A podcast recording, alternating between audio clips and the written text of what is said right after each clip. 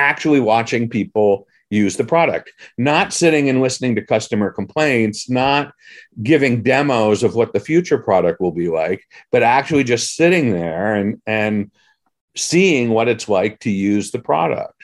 Yeah. And that makes a huge difference. That you it's like a hockey stick of improvement. Welcome to the What is UX podcast, the show where we interview design leaders about their journey and experience so that you may learn from them. I'm your host, Pek Pongpaet. Hello, everyone. Welcome to the What is UX podcast. I'm your host, Pek Pongpaet. I'm the founder of Impekable, a digital product studio. Now, since COVID, virtually remote, but we work with enterprises, high tech startups to help them bring their vision to life. And on this episode, we have amazing guest, Jared Spool, who is been in the industry for many, many decades. And he's given uh, lots of keynote talks on UX, including UX Australia, UX Lisbon, UX London, South by Southwest. And he's got a UX design school. He's a speaker. And uh, well, welcome to the show. I'll let you introduce yourself. I'm missing a lot of stuff. Oh, well, I'm just me. well, you've uh, been so. Tell us about uh, a little bit about your business, Center Center UIE. I, I understand it's a merging of your two two businesses. Yeah. So 1998, I started. 1988, I started a business which we called User Interface Engineering, and it the goal of the business we've we've our focus has changed or the way we do work has changed a lot over the years. Our focus hasn't changed. Our focus from the beginning has been to figure out how to just eliminate all the bad design from the world. So that's been our mission for 30 going it'll be our 34th year. Congratulations. That is, you know, not first of all, so many business, there's so many statistics of, of businesses, right? However, however many fail the first year, how many fail by the fifth year, and then how many are left by the 10th year. So having a 30 year old business is, is something to be proud of. Yeah. Yeah. I mean, I've, I've, I joke that that I'm just not very good at at at killing a business. I try every year and I just fail at it. So, you know, 2021 was another another example of a business I was just not competent enough to to run into the ground. Douglas Adams once wrote that flying is easy. All you do is is aim for the ground and miss. and I feel sometimes like that's what running a business is like. well, it's, uh, I think it speaks of the resiliency. Yeah, yeah, it does. It does. I've and fortunately I've always had a great team. The people around me are are very good at what they do, so they they carry me. Did uh, UIE user interface engineering start out as a service firm? Because I'm sure it's yeah, yeah. We we the idea at the time was that you know the thing that was stopping us from having everything be a great design was that people weren't doing enough usability testing. I had, I had, I was, I was in the room for the very first usability tests that anybody ever did back in the 80s. I was there when we were figuring out what are now sort of the standard techniques of, of usability testing. And so I was I was very much bought into the idea that that this was a way to to see your users to understand what they were doing. And i thought well the world you know it's just that that companies don't have the resources to build their own usability lab like we did in our in the company i was in. And we they don't have the psychologists and all those things. So if we could offer that as a service people could do usability testing and they'd make their products much much better and and the world would be a better place. And and so that's sort of how we started. In our first few years we're just figuring out how to do inexpensive usability testing. This was before anybody else was doing this as a service. There were no other we were the first to to start doing this. And then as time went on other companies started doing it. It became more favorable. We were at the time we were we were working for all these big companies and all these incredible products. We worked on everything from pilot cockpits to you know airplane cockpits commercial and jet fighter cockpits to spreadsheets to molecular modeling tools to a device that you use to clean the the fusion rods in your nuclear power plant to a system that the eventual space station this was before the space station but a system that the astronauts on the space station would use to to be able to read the manual while they were fixing the space station during an EVA. How do you how do you use a manual when you're in a spacesuit? Basically, was the question. And so so we you know we we worked on a whole variety of things and and we were learning all this stuff and we had done a lot of work on in the late 80s early 90s on Windows interfaces and DOS interfaces and all these things, and we started to see patterns. And so we were, we were, it was very popular for us to go around explaining the patterns we were seeing in how people were using these interfaces. Didn't matter what the product was, people used the interfaces basically the same. And those were so popular that we just started writing that up and teaching workshops about what we were learning from the research we were doing. And basically we were letting our corporate and and government contracts pay for this research that we would then make public to folks. And and then over time that became the bigger part of the business was just teaching workshops and and sharing what we were learning from research. And and nobody else was doing that so we were doing that for a long time and then the web got going and we were doing that with the web. We were among the first to ever do usability tests on websites and start learning the patterns of websites what works what doesn't. We wrote a book on the topic and now we're into sort of the 2000s and and you know most of the things that people take for granted in websites today, things like the navigation and search and stuff like that, we had done all, a lot of the preliminary research on. And then as that was sort of becoming common knowledge and was going there, we we shifted our interest into into if we know all this stuff about what makes good design, why are we still putting out crappy design? So we started to look at what was happening in the organizational dynamics what was what was happening there and started looking at you know what it means to be a designer and what it means to run a design organization. And in the last decade or so we've we've very much focused on how you grow design organizations and and what happens when you have go from having two or three UX people in a in a in an organization to having a hundred or two hundred or five hundred or a thousand or two thousand, and what does that what does that mean? What does that shift mean? And most recently our focus has been on on strategy right? Because you know now we have organizations it's not it's not unheard of to have an organization that has 500 ux people or a thousand ux people and yet they're still putting out crappy stuff. So now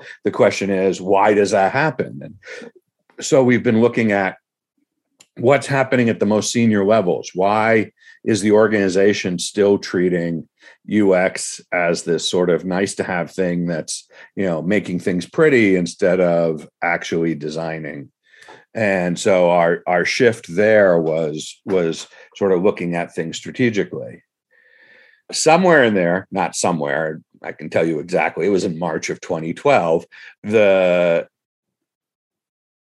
one of the things we were sort of in that midst of teams growing and we were looking at the patterns that were happening and one of the problems that was that was happening continually was that there just weren't enough designers right? These organizations were looking to hire more ux people more researchers more designers more more content people and there just weren't enough of them.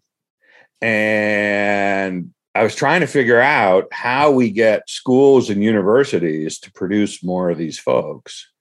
And I was sort of complaining that there was this disconnect. We were, you know, the schools that were producing HCI and and design master students and and and these different programs that were existing, and there weren't that many of these programs, but the schools that were producing this is pre boot camp they weren't producing people that hiring managers wanted the the the folks that they were producing were very theoretical were very academic were slow and and and didn't understand the the way business works didn't understand how how what it takes to produce to deliver a product or a service. And those that lack of agility that lack of speed was was problematic. And i was i was at a dinner talking to to a friend about this problem and saying look the, schools need to step up. They need to rethink their curriculum. And and she said you should just start a school. And i thought that was the dumbest idea i'd ever heard. And, and what do i know about starting a school? I barely can run a company. And she just kept saying you you need to start this. And i dismissed the idea immediately, but it just stuck with me. I, and I couldn't shake it. And I did that thing that I tend to do, which is go and and find close friends and and explain to them this wacky idea and hopefully one of them is a good friend and will just talk me out of it because it's a stupid idea and what i found after talking to a whole bunch of people about this idea was that I, I just don't have any close friends because everybody kept telling me that this was a, a great idea. And so, about this, one of the people who I talked to asked if shared this idea yet with a woman named Leslie Jensen Inman. And I'd known Leslie, I'd worked with her on some of the standards projects for the web, but I hadn't shared this idea with her.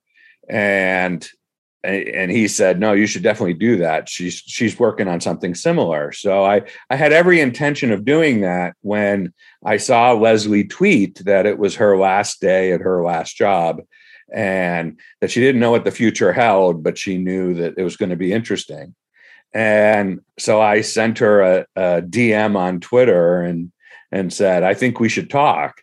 And we ended up having getting on a phone that afternoon and we've been talking about this ever since, and and that's where the Center Center uh, UX Design School was born, and and Leslie, who her previous job was at the University of Tennessee, Chattanooga, she was doing her doctorate there.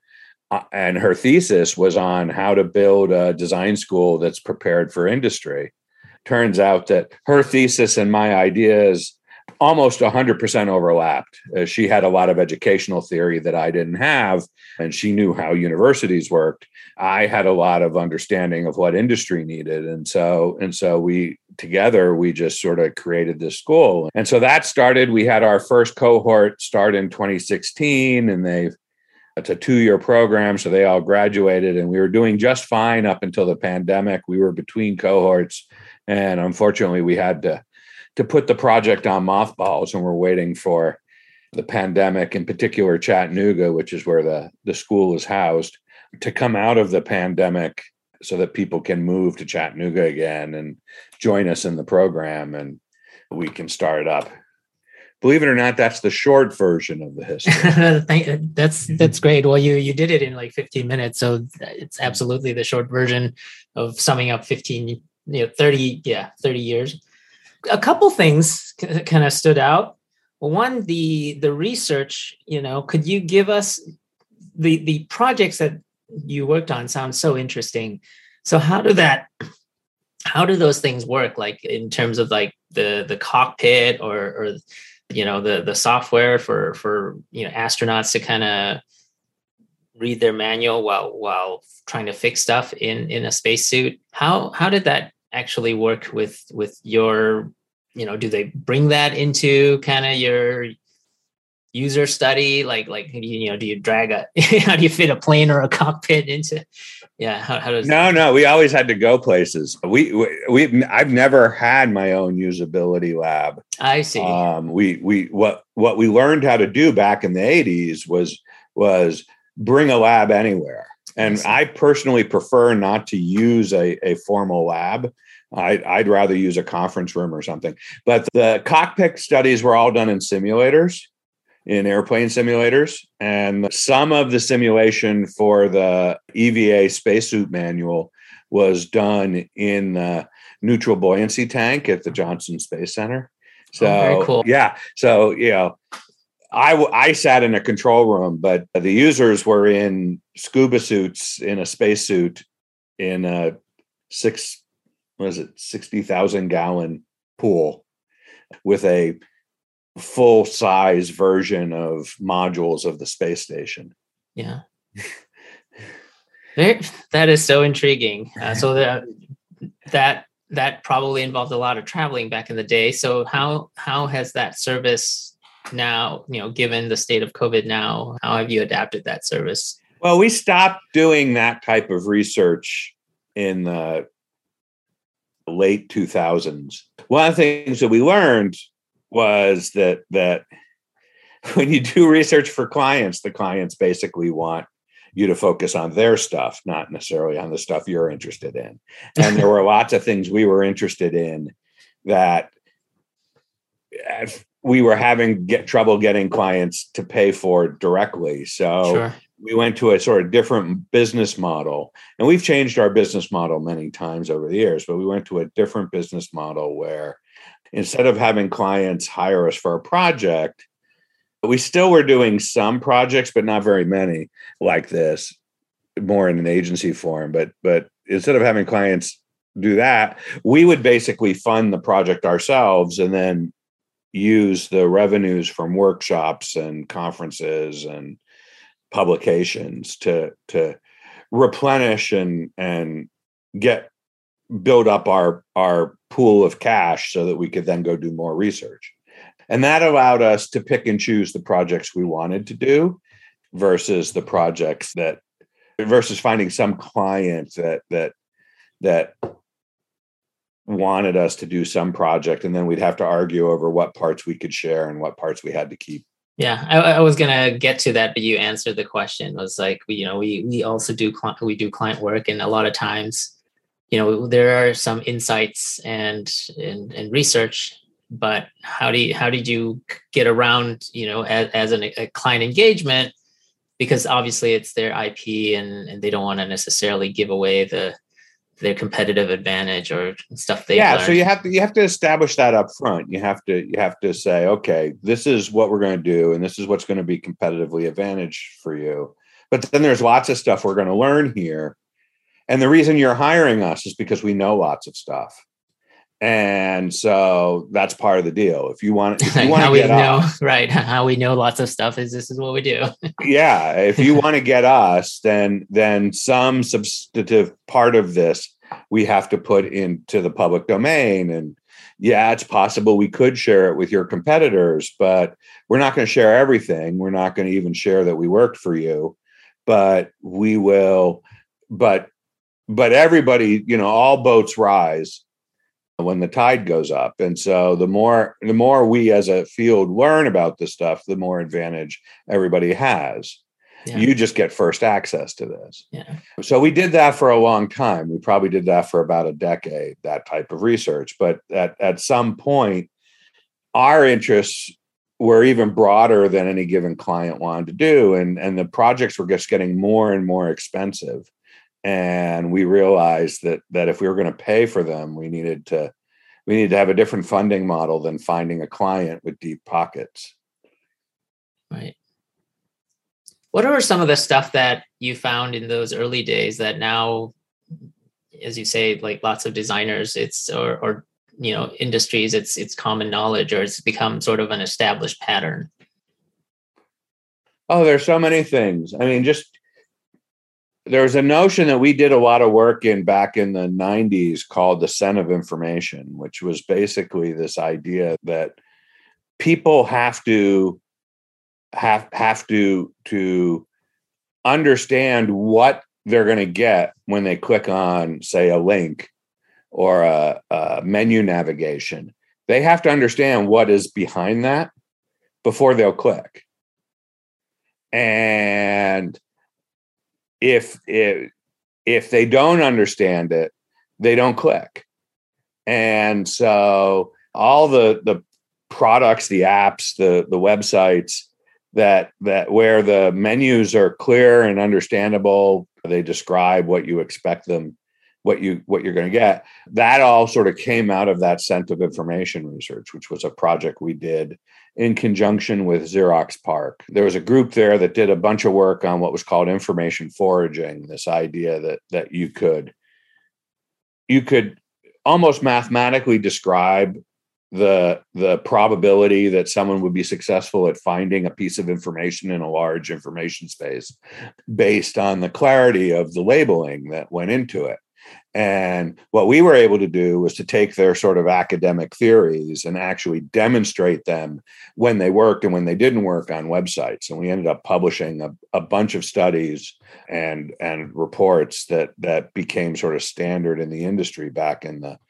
early 2000s as the web was growing that really sort of talked about how do you how do you build out information we we sort of demonstrated that there were in essence about seven different types of pages that you can have in a website. And and that each of those pages has a certain behavioral mechanic to it. Now people just internalize that and they just, you know, when you create a set of web templates, you just automatically do it because you're copying all these other web templates that automatically do that.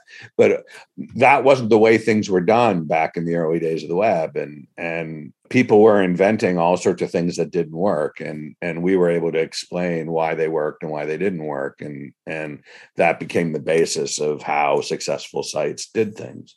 You know, it's so those are those are some of the types of practices that are there. If you think about clarity in in how design how we think about what a what makes a good design a good design a lot of that people didn't understand. And there was a there was a lot of there were so many crimes against humanity back in the days of the web uh, they still uh, are. there are, but they're they're they they are much. It's it's it's much much less. Mostly because people just copy what other people did, and there's enough examples of good work out there that that when we copy what other people did, we get to the right result. Yeah. So, but back then there was nobody to copy, so the the the end result was much less, much much more likely that that you would you would end up with something that just was unusable. Yeah. Yeah. Yeah. There were some, you know, as I look back on kind of web days or early mobile app days, there there were some highlight UI or design patterns that that seemed to work really well due to explore. They, they weren't patterns, right? For example, like the pull to refresh at some point was like that was brand new. It was like, oh, I can do this, and right, you know, instead of having like an explicit reload button or stuff like that. Autocomplete you know as you type and yeah yeah and a lot of our work in the in those days was explaining why things worked or why they didn't work. And pull to refresh is a great example because pull to refresh is one of those things that you can't possibly discover accidentally. Somebody has to show you. And so they either show you through the design they give some sort of clue in the design that says you need to do something that's the in effect pulling or you need an explicit refresh button or you need someone literally to just show you how that works. And lots of design is we referred to it at the time as as std socially transmitted design elements. I love and, it and drag and drop is another example of that right? You won't discover drag and drop on your own. You won't know that something can be dragged from here to there until somebody shows you it can be dragged from here to there. So how do we how do we how do we show those clues? How do we do that? So a lot of things like you know it now it's not uncommon to have a little animation that shows something being dragged into something else. To give you a hint a lot of that came out of the work that we did. The show don't tell. You, you mentioned you know that as you know even large organizations with you know hundreds if not thousands of designers still produce can still produce bad design bad bad products. Can you touch on that? I mean, I kind of feel the same way sometimes. It's like how how can how can this possibly be right? Like a lot of these designers have much more experience, than, you know, the combined experience and, and stuff like that. They're obviously hiring really competent folks, but what about the organization is causing this and how do you you know what are your tips and remedies for this? Well there's a bunch of things that are happening and and large organizations that are sort of happening simultaneously that create this sort of perfect storm of crappy design. One one of the things that happens is that as organizations grow they get more and the the the people who make the most influential decisions get farther and farther away from the people who are affected by those decisions you know when when an organization's really tiny and i mean really tiny like two three people right the people making the decisions are right there talking to the people who are affected, right? The people who are designing what that service is like, what the products are like, are talking to users and customers every day because it's the only way they survive. Right. And so they have this direct contact. And that direct contact lets them be very agile, be very adaptive. If a customer says, I would pay you more money if you did it this way, they just right. do it that way and right. more empathetic because you're not in an ivory tower removed yeah, from all that. Exactly, exactly. And what happens is is that the organization grows and it's no longer efficient for those people who used to be in great touch with customers to to to be sitting next to a customer and helping them every day. You know, it's funny. There was there's been this recent brouhaha in the internet this decision that the management of DoorDash made. I was going to bring that up in this conversation, but I'm glad you did. yeah, where they're insisting that all of the product managers and engineers and designers and everybody actually go out and deliver do do shifts as do, as delivery you know DoorDash is a is a yeah. restaurant and food delivery but like once a month right this is not like a yeah, yeah. That they, but they have to go out and they have to they have to work these shifts, and there's been all this pushback from the folks saying I wasn't hired to do this crap, you know, and which says a lot about who they're hiring, right? And a funny thing is, is that it, it, you know, this has been part of the corporate ethos from the very beginning. Apparently, the CEO used to run the C, the co-founders and the CEO used to, I guess, still do run delivery shifts every so often and, and are part of that. But most organizations aren't doing that. You know, the CEO of GE is not, you know, in the surgical suite watching their medical products be ma- be used, and they're not in the climbing the tower on a wind turbine watching you know the repair people fix the the wind turbines.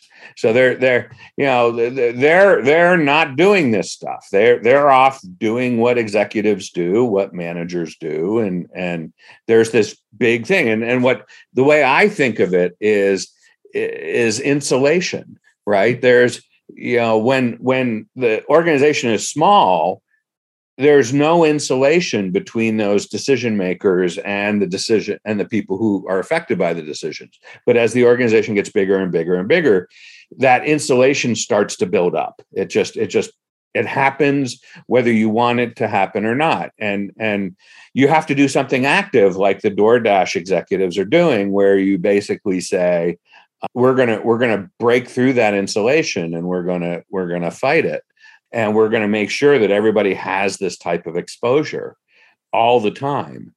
And that's dramatic right? We we figured out a long time ago that that you don't need a lot of exposure to see a big difference in the quality of the products. It turned out to be about 2 hours every 6 weeks for every member of the team.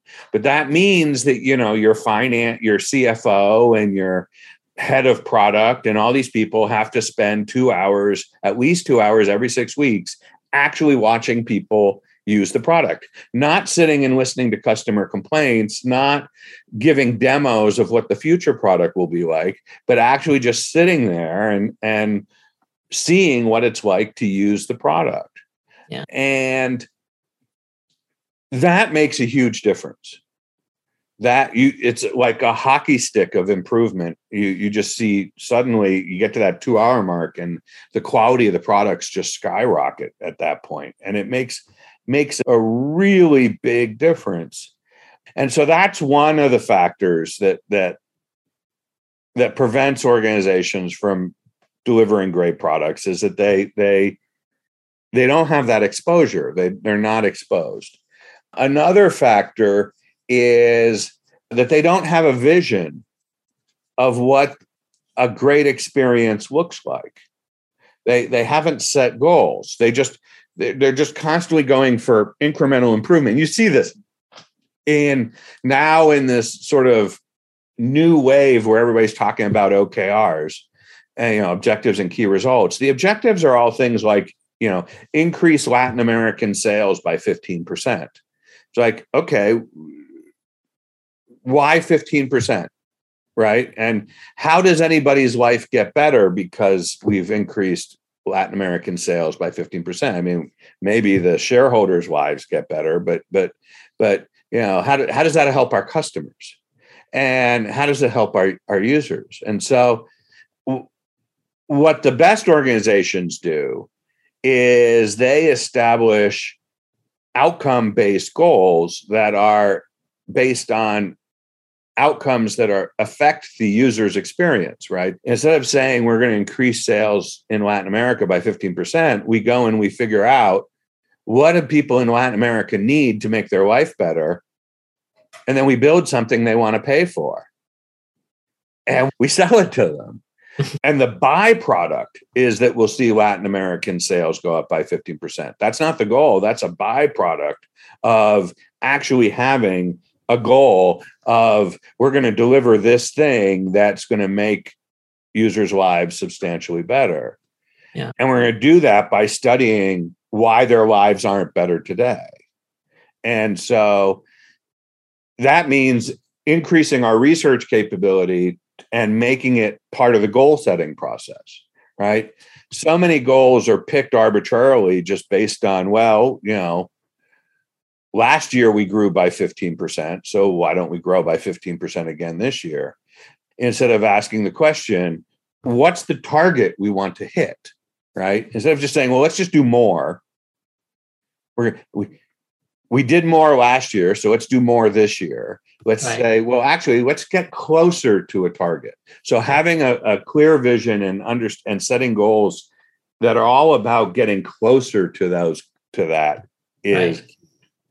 But also creating value to the user, right? Kind of, right. Kind of like the yes. lens of that. Yeah, and and making it human centered, right? Yeah. You know, not just making the business better, you know,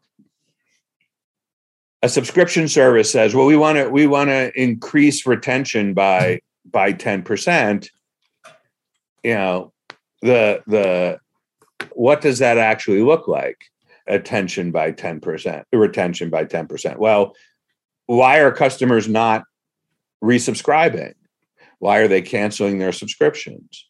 Mm-hmm. Let's understand the root causes of that and deliver something that they would rather have value for. Yeah it, it kind of reminds me it made me think of this image somebody had put an infographic of the ipod airpods revenue against mm-hmm. many other businesses and it was larger than many top tech companies uh, combined even so the airpods just the airpods business alone was, b- was bigger than adobe or uber and nvidia and then a bunch of other you know stragglers as well and that product could not have just been come up, you know, purely from a just that those incremental OKRs, right?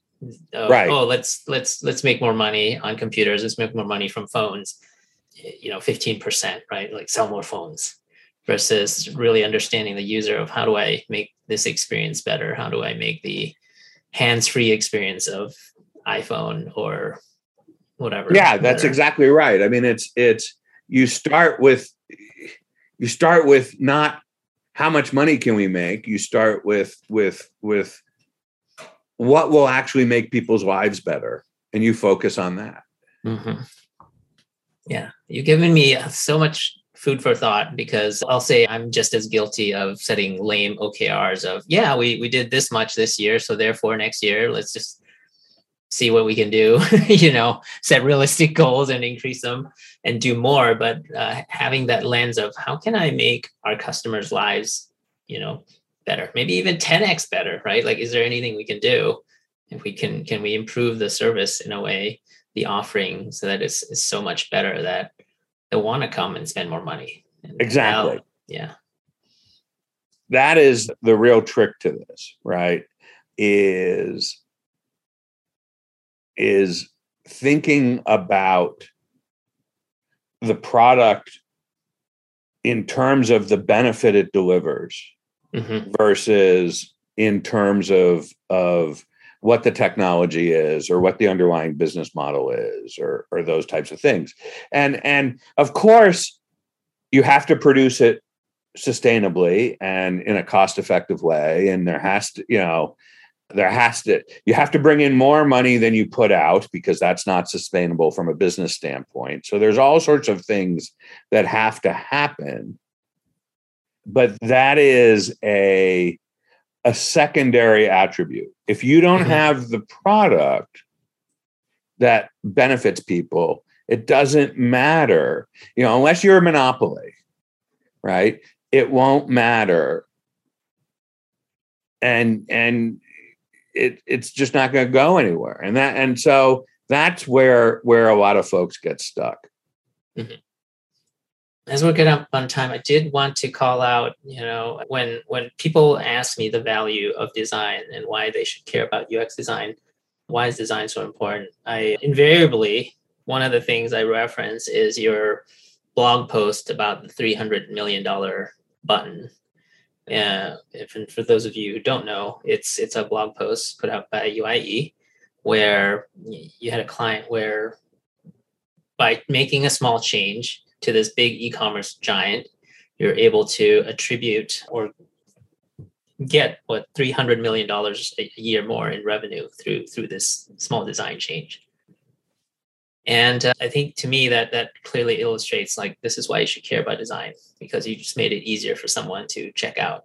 And what are some of the other found things that you found that are that I think our readers would find very uh, listeners would find very interesting, especially the value of design. Yeah, much of our work for the last few years has been talking about the value of design and and either how you demonstrate the value of design or how you prove it. One of the articles that's been very popular over the years is is an article about how you how you shift the conversation on return on investment from new investment to existing investment. And it's it has to do with this notion that that when an organization produces a crappy user experience in their products or services there are costs that come back to the organization right? If you have a poorly designed e-commerce website. And as a result customers can't buy the products they want from you. Or they buy products and it turns out that the website didn't describe them well or there was some aspect of them that that went poorly.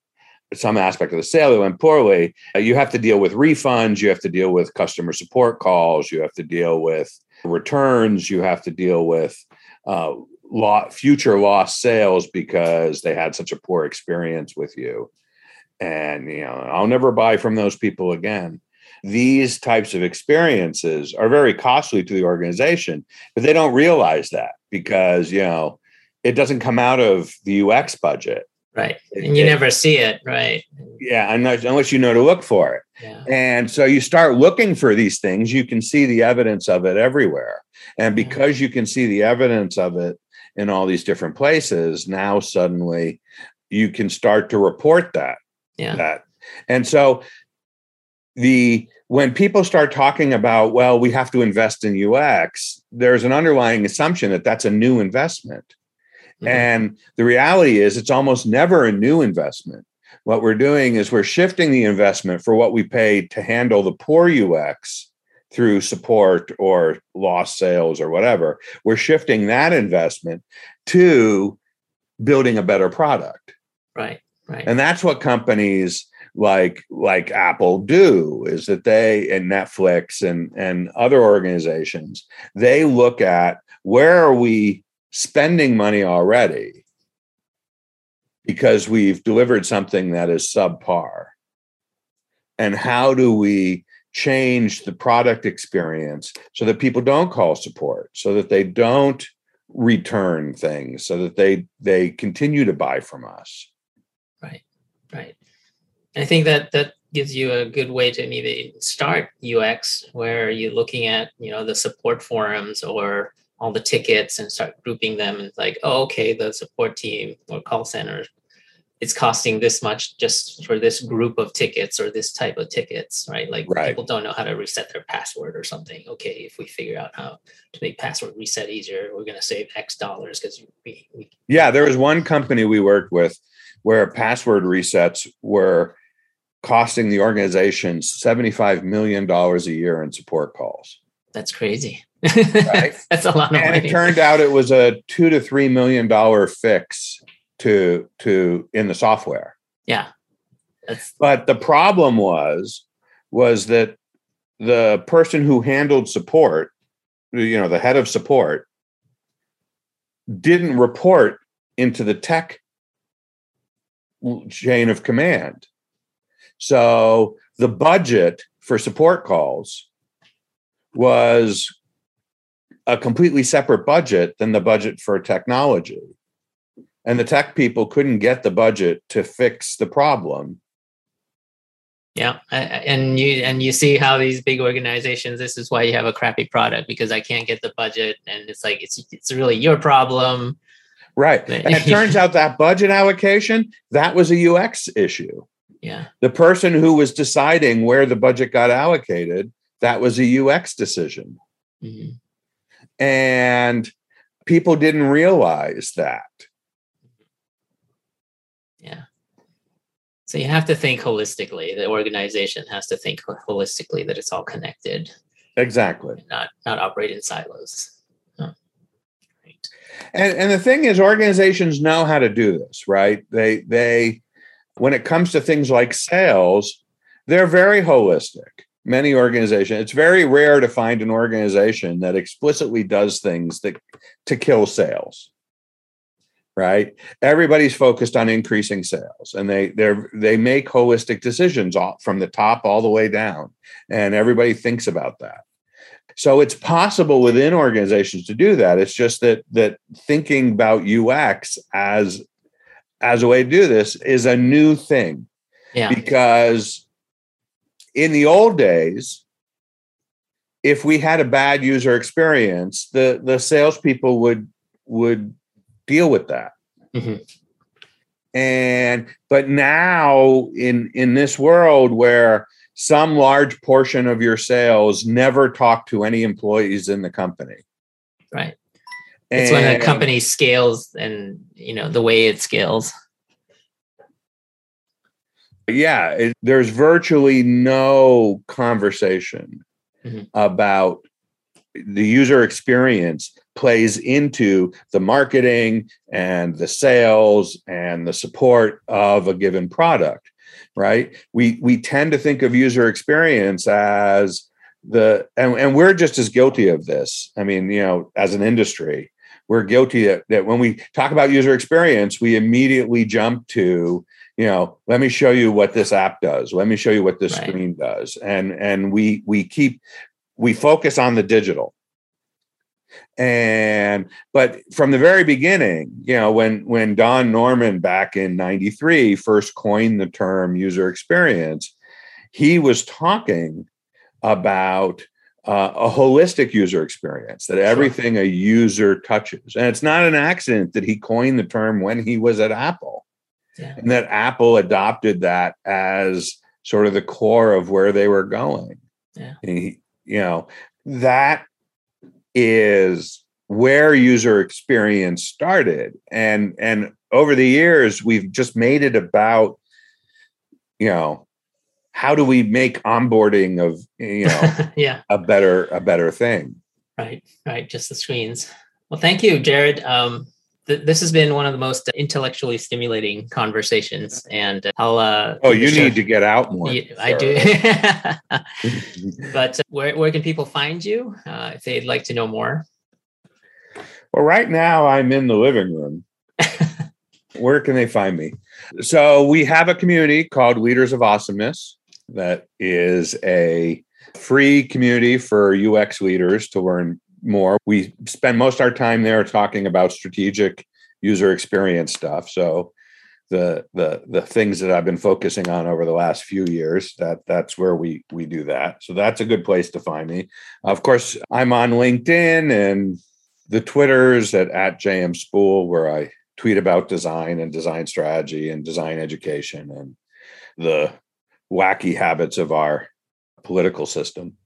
You can find me in in all the places. I don't hide.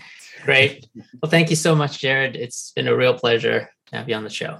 Well, thanks for encouraging my behavior and, and keep up your good work and, and love what you're doing with with your business. Thank you. Thank you so much.